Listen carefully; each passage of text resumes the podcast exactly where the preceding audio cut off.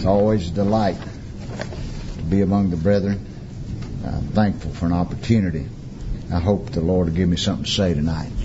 Turn in your Bibles, please, to 2 Corinthians chapter 7.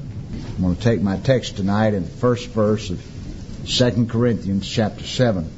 Having therefore these promises, dearly beloved, let us cleanse ourselves from all filthiness of the flesh and spirit, perfecting holiness in the fear of the Lord. Several times over the years, after preaching the gospel in different places, I've been confronted with this passage of Scripture by someone who is uncomfortable with the concept of pure and sovereign grace, as if this passage wasn't about pure and sovereign grace. One cannot preach grace without on occasion being charged with antinomianism. I'm always amazed that a person can think this verse, this one verse, is the standard for all others when just the opposite is true. Many years ago, I was in a meeting in Louisville, Kentucky, before Moose took the pastorate there. In that meeting, a preacher, so called, compared the life of a Christian to walking on a tightrope. And this ersatz theologian said that a tightrope walker needs a long pole for balance. So this preacher said that the balance pole was righteousness. And he went on further to say that on one end of the pole was the righteousness of Jesus Christ, and on the other end was our personal righteousness. His well thought out equation was that if our personal righteousness was not equal to that of Christ, that we would be out of balance and fall off the wire and suffer loss. After he had finished his gospel according to the Cirque du Soleil, he ended his tirade with a challenge to anyone who would presume to disagree with him by de double daring his words anyone to preach a message from 2 Corinthians 7:1 because he believed 2 Corinthians 7:1 supported what he had just said. Having therefore these promises dearly beloved let us cleanse ourselves from all filthiness of the flesh and spirit perfecting holiness in the fear of the Lord. He firmly believed that this verse proved his Carney Hawker sideshow definition of true righteousness before God. He could not account for the fact that the believer is decidedly unbalanced. Amen. Decidedly unbalanced. And cannot abide two of anything which you need to strike a balance. There is one way, one truth, one God, one Father, one faith, one baptism, one Lord over all, one life, and that is Jesus Christ. That is the singular and simplistic beauty of the gospel of the Lord Jesus Christ. You cannot be confused about one thing, can you? You might not believe it, you might not like it, you might not want to swallow it, but you are not confused about one thing. And this is what God says concerning the salvation of all his elect Christ alone. Adam gained two things in the garden. Well, he had one thing to start with, and everything was fine when he had one thing. God looked at his creation and said, It's good. It's very good. Everything was good. Adam had it good. Had a beautiful wife. Had everything at his hands. Was the master of his domain. He was happy fellow. Then he sinned against God and he got the second thing. When he awoke out of his horrible session of disobedience, along with good, he had evil. And now he was balanced. He had a balanced life in ministry. And if you've got two things, that's what you've got too. You've got one thing good and one thing evil. The man who preached that night, his error was, as all errors of legalism, was to divorce a spiritual admonition such as this text is from Christ and lay it at the door of the great bastion of human responsibility, capability, and merit. Since all the Word of God is about Christ, then this passage is about Christ. We don't have to ask that question, that's just a fact. Every admonition in this book that addresses faith is not centered in faith, it's centered in Christ. We are commanded to forgive each other. How? As Christ has forgiven us. We are commanded to love one another. How? As Christ has loved us. We are commanded to give because God has given us Christ and all things with Him. We are commanded to pray without ceasing because our Lord ever liveth to make intercession for us. It's all about the Lord Jesus Christ. Now, I will agree that there is a weakness in the translator's placement of this verse by putting it as a new paragraph and a new chapter. Perhaps they did so to connect it with the verse that follows in verse 2 when Paul said, Receive us. We have wronged no man, we have corrupted no man, and have defrauded no man. So maybe that's why when they read this about perfecting holiness, they said, well, maybe that's what it means. But the Bible, remember this, is a light to God's people, but it is a snare to those who don't know Him. It's spoken and in a way that men will wrongly interpret it naturally and can only rightly see it spiritually. This Bible is a trap for those who don't know Christ. It's a trap for religionists. There's so much in this book that natural religion can read wrong rightly. and they often do. They often do. These words that Paul said he wronged no man, that he uh, corrupted no man, that he defrauded no man, these are gospel imperatives. We are told to owe man not anything but to love one another. And love worketh no ill to his neighbor. That's the clear definition of Scripture concerning these gospel imperatives of defrauding no one and corrupting no one. Character and conduct do matter. They just don't count. they do matter. They just don't count. Because they, they matter because they are revelation of an understanding of how our Lord treated us. However, the first two words of verse 7 connect it with the previous verses, not with what follows. These words address the promises declared in the last few verses of chapter 6. Whatever the meaning of the remainder of verse 1 is, is inextricably bonded and based on and centered in the fact that those who are spoken of have something. Those who are spoken to have something. They're not looking to get something. They're not looking to gain something. They already have something. They have the promises of God. Having therefore these promises these promises. And they possess and therefore believe the aforementioned promises. And that's in the right order.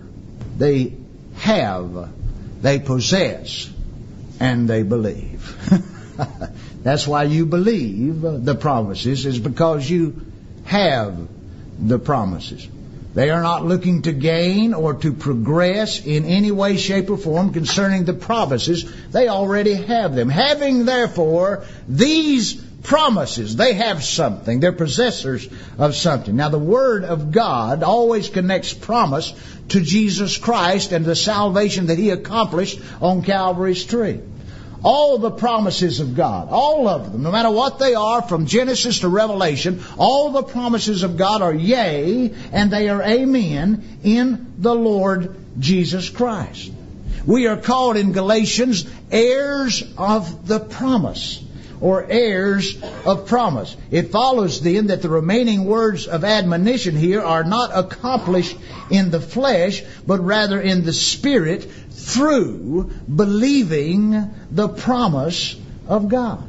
That's how these things are accomplished. Whatever this is talking about, the basis for them, the basis for perfecting holiness in the fear of the Lord, the manner in which it is accomplished is the fact that we have the promises. We have the promises. Our text has to do with and must be viewed in light of the context in which it's written, lest we find ourselves sucked into that airless vacuum of legalism on a tight wire with a pole without a net, because that's where you're going to end up. Look at chapter 6 and verse 14. What are the promises spoken of? What, what does this relate to? What does perfecting holiness mean? Verse 14 says, Be not unequally yoked together with unbelievers, for what fellowship hath righteousness with unrighteousness? And what communion hath light with darkness? And what concord hath Christ with Belial? Or what part hath he that believeth with an infidel? Now our Lord has made some clear and absolute distinctions. You can read this over in the Old Testament over and over and over again, especially during the time when our Lord brought Israel out of Egypt and began to lead them toward the promised land. Over and over again, he says, when you get there, you don't mix with any religion. You don't worship any strange God. But then in Deuteronomy 31, he says, here's what you're going to do when you get into the promised land. You're going to mix with every religion there, every one of them. And then he gave that great chapter 32 of Deuteronomy as a song of remembrance for his people. That when they finally do realize by his grace that they are worshiping idols, to recall all the things that he did for them in chapter 32. Our Lord forbids, absolutely, unequivocally, forbids mixing grace with works. He forbids mixing grace with free will. He forbids mixing grace with law. There is never any time ever where the believer goes to the law for anything. He's been freed from the law. Freed from the law.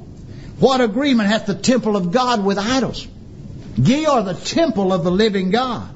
As God said, I will dwell in them and I will walk in them and I will be their God and they shall be my people. First promise. Wherefore come out from among them, be ye separate, saith the Lord, and touch not the unclean thing, and I will receive you. Promise. I will be your father. Ye shall be my sons and my daughters, saith the Lord Almighty. Promise. Having therefore these promises.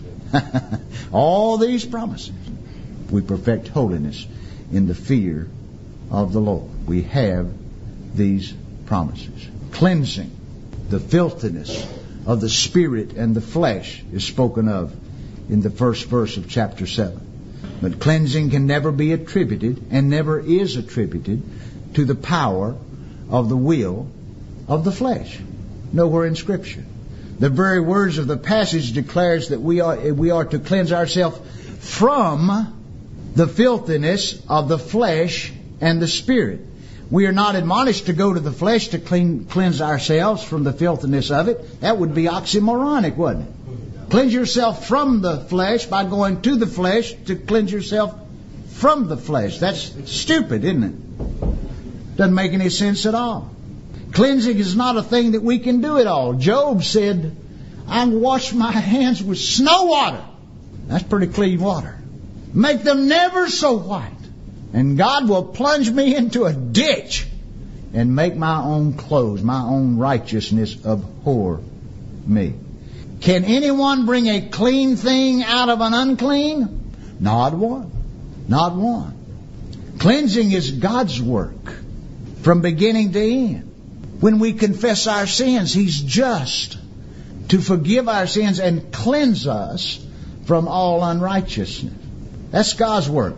Everywhere in Scripture that the children of God seek cleansing, they do so at the door of mercy. They seek cleansing at the fountain filled with blood.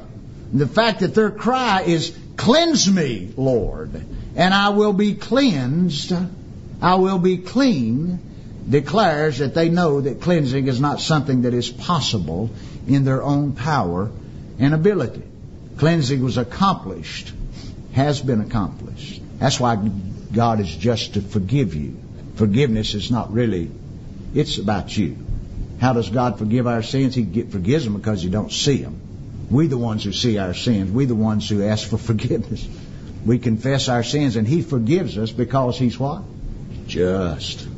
How can He be just to forgive us our sins? Because He's already forgiven us our sins in Jesus Christ by His blood. That's where sins were cleansed on the tree that our Lord hung on on Calvary. That's where they were all taken care of. Paul declared that fact throughout Corinthians that we were cleansed by the blood. Cleansing is spiritual. The flesh is neither quickened nor renewed ever, ever. And it cannot be. And it can't be anything other than what it is.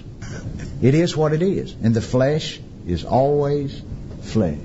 Never get better, never get nicer, never get nicer. You can put a bow on that pig if you want to, but it's still going to be a pig. Still going to be a pig. Flesh is flesh and always will be.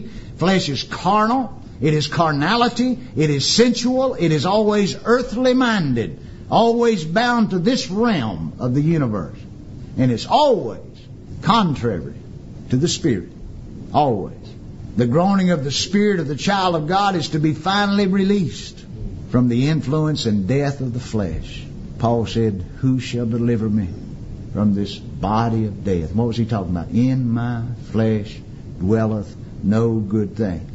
To apply to the flesh for perfection of holiness is a kind of sick, perverse necrophilia. It's as absurd as going to the graveyard to find life. That's what you're doing. This admonition spoken of here in our text has to do with spiritual life. Spiritual life. There's only one way that our members, which are upon the face of the earth, can be mortified. Only one way. This mortification is certainly not within the purview of our members. How do you mortify the deeds of the flesh? Go to the flesh? do something? How do you mortify the deeds of the flesh? You do them by looking at Jesus Christ. You certainly don't look upon the things of the earth. In the context when I, which Paul wrote under the inspiration of the Holy Spirit to mortify the deeds of the flesh, it follows fast on the heels of him beginning that chapter by saying, set your affection on things above and not on things upon the earth. So it has nothing to do with the flesh. Where are you? Where are you? Physically, where are you? You're on the earth. Can't look there then, because that's a thing that is upon the earth. One does not apply to the disease, embrace the disease, revisit the disease, or become reinfected in order to cure the disease. that's just stupid, isn't it? Now, this may seem almost mystical, maybe even ethereal, but the cleansing of the flesh is done in a singular manner. We used to sing an old hymn that says, Turn your eyes upon Jesus. Look full in his wonderful face, and the things of this earth will grow strangely dim in the sight of his glory and grace. This, in a nutshell, is the answer. The believer looks to Christ. He looks for the appearing of Christ. The believer will be looking for Him because the believer has set his affection on Him and not on things on the earth and with affection on things above. The natural consequence is that the things on the earth are not attended to. Right? That makes sense? If you're looking yonder, you're not looking here. If you're looking up, you're not looking down. That makes sense? If you're looking at Christ, you're not looking at yourself. And if you're looking at yourself, you're not looking at Christ. You cannot serve two masters. You cannot serve God and man, and you're going to hate the one and love the other. So, the way to mortify the deeds of the flesh is to not look at the flesh. Is to look at Christ. And the flesh will be starved for attention. that's right. That's how it's done. That's how it's done. With affection on things above. Things of earth are not attended to. This principle is the principle of spiritual life. The members on the earth are mortified by looking to Christ. Our problem is we take our eyes off Christ. But you know when you see Him, like last night, I can tell you last night, those fellas poured a mighty fine heavenly cordial last night. And I drank deep, got drunk as a skunk on the front pew. For a while, for a couple of hours, I had no troubles. I had no worries. Why? I saw Christ. Everything's fine when you see Him. I didn't worry about the flesh. I wasn't trying to be holy. I wasn't trying to be spiritual. I'd look into Christ. That's the answer. Too simple? Yeah. Too simple. Religion. Ever about making the old man better and applying to the flesh to do so will never be able to grasp that mortification of our members on the earth is accomplished with a look. A look. Promise. Having these promises. Promises suggest hope, doesn't it? And we do not hope in our flesh or in anything we can see. For a hope that is seen is not a hope. Isn't that right? Not a hope. We look on things that are not seen, it says. How you do that? look into Christ. That's how you do it. See things that you can't see. What you see is going to pass away. You know what controls this world? Things you can't see. How does gravity work? Real well. You can't see it. God is invisible. He's the invisible God. Christ is the image of the invisible God. As mysterious and wonderful and as unlikely as it seems, the only way that the flesh is subdued is with a look at Christ. It is starved for affection because the believer has invested his affection on things above and not on things of the earth. Looking unto Jesus, the author and finisher of our faith, is the only way that we deal with the sin that so easily besets us. it's the only way it's done. Holiness. You know, holiness is never attributed to the power, the will of the flesh. Holiness is the work of God too. Holiness is Jesus Christ. It is Jesus Christ. What ha- holiness have we but Christ? All our righteousness, according to Scripture, is as filthy rags. We do all fade as a leaf. Our righteousness needs to be atoned for. Our righteousness needs the blood of Christ to wash it. Our righteousness needs to be put away. Needs to be put away altogether. Christ is our holiness. God has made him to be unto us wisdom, righteousness, holiness, sanctification, and redemption. Christ is my holiness. He's my holiness. Holiness is a state of being. So we can know this when it's talking about our sanctification in Christ. This word holiness don't have anything to do with that in the sense that it is perfected. It's a different holiness we're talking about here? Because in Christ we're holy. We're holy. How holy are we? Holy as we can be. That's how holy we can be. Never in Scripture is a superlative placed on the word holy, except twice. Superlative E-S-T, E-R, added to the end of a word. Once, speaking about the most holy place, it's called the holiest of all. The other time is holier, when men said, We are holier than thou. God said, That's smoke in my nose burns my eyes. Men talk that way. You're as holy as you're ever going to be. What about when to heaven? You'll still be that holy. What about when we lay off this flesh? You won't be holier. You'll just be as holy as you are. Because your holiness is not your own. Your holiness is the Lord Jesus Christ. Christ has perfected us by His offering. By His singular offering, He has perfected forever them that are holy, them that are sanctified, them that are separated unto Almighty God. Fearing God. It says, perfect holiness in the fear of the Lord. Fearing God is the work of God also.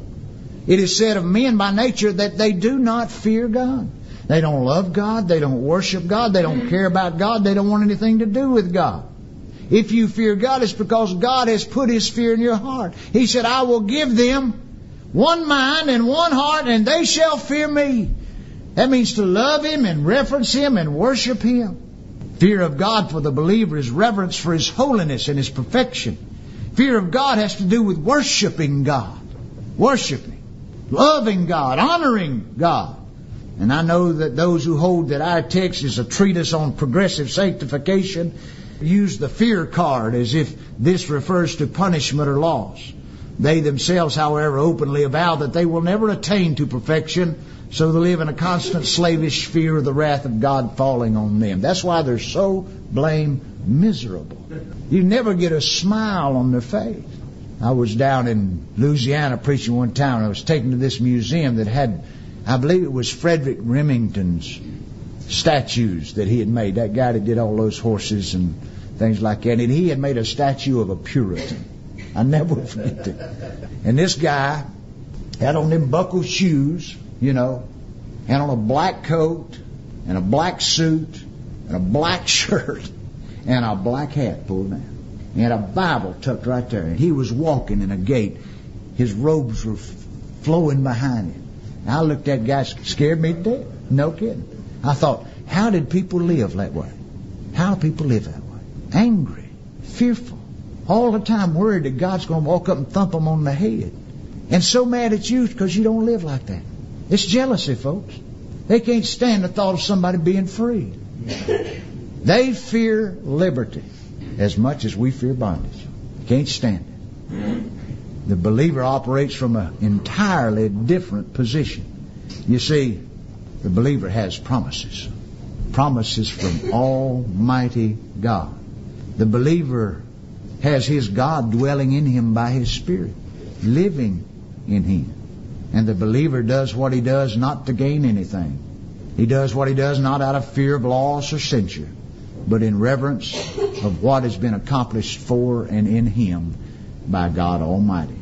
Perfecting holiness in the fear of the Lord then plainly has to do with believing the promises of God by faith in Jesus Christ.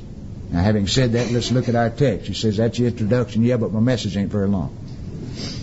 Let's look at our text again. The admonition, it says this Having therefore the promises, dearly beloved, let us cleanse ourselves from all filthiness of the flesh and spirit, perfecting holiness in the fear of God. This admonition is to cleanse ourselves from all filthiness. Filthiness of the flesh and of the spirit. And this word filthiness is an interesting word. It means an action by which anything is defiled. An action by which anything is defiled or doing something that defiles you. Now we know from the mouth of our Lord and Savior, Jesus Christ, that defilement does not come from without, but from within. That right? You can't take anything to your body that's going to defile you. Might make you sick, might kill you, won't defile you. What defiles you comes from your heart. There's where murderers are. Thieves, wicked looks, vileness, uncleanness, corruption, all that's in your heart. Desperately wicked place. But this passage is not a contradiction of God's words. God don't have any contradiction in His words. This defilement, this filthiness, comes from a root word that means to pollute or stain. A thing is stained by coming in contact with something of a polluting nature or a staining nature. Something nasty. Something nasty. This nasty filthiness that is spoken of here has to do with contact or proximity or association with something and something that gets on you.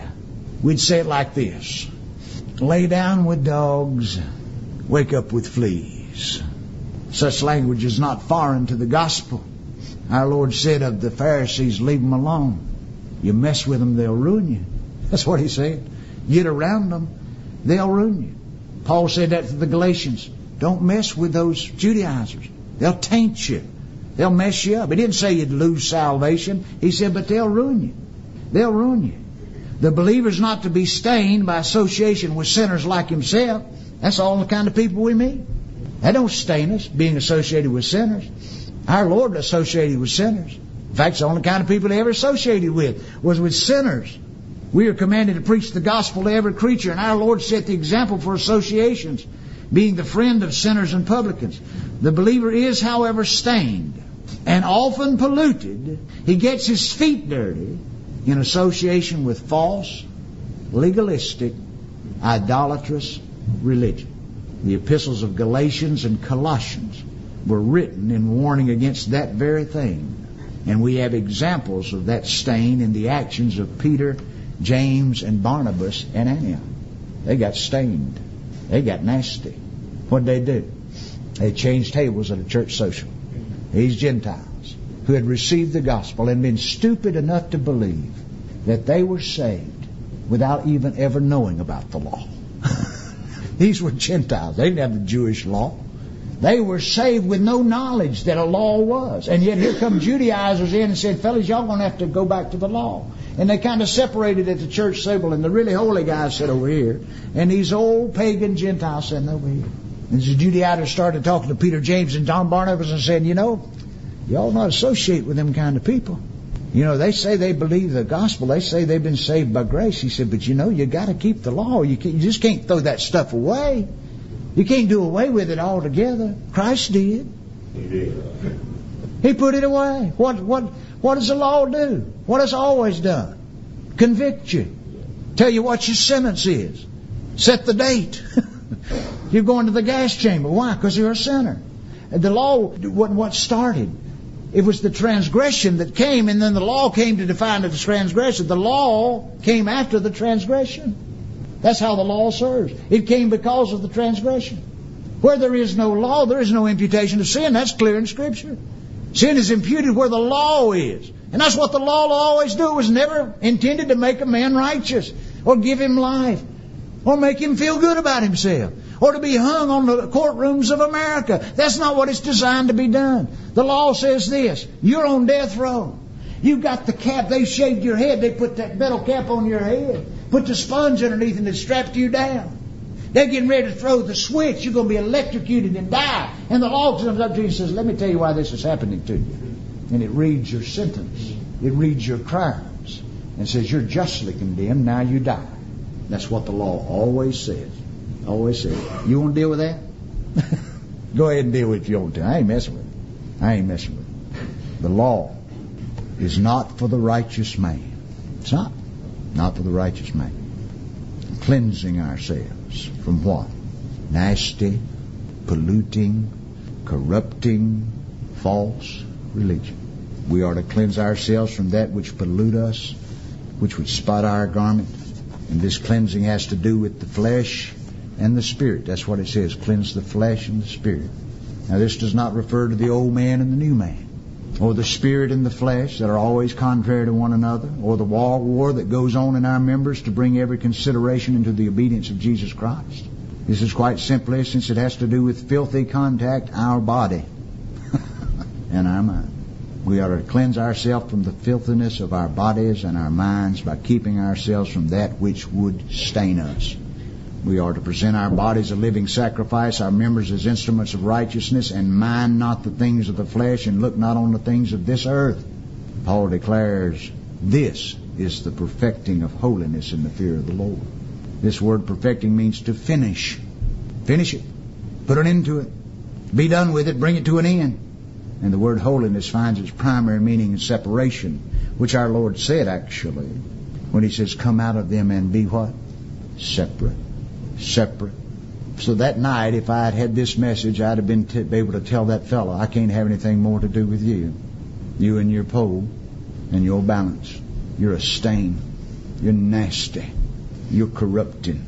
We are not to join hands with those who oppose Christ and His gospel. I'm not saying being unkind. You know me better than that. And we ought to be kind to folks. We don't hold hands with those that oppose Christ and His gospel. We are not to mind the things that they espouse as necessary for holiness before God. The truth of the matter is that in order to perfect holiness, we must reject the holiness that they espouse. Yeah. Their religion is a polluting stain that we are to neither saddle up to or entertain in our minds. We are not to be yoke fellows with them, fellowship with them, have communion with them, be in concord or agree with them. We don't separate from them by paying attention to them. Paul wouldn't give them an hour of his time, he said. We separate from them by being separated to something else. That's how we separate from them. Don't try to separate yourself. Don't try to separate yourself. Look to Christ. Look to Christ. Paul says we are separated unto the gospel.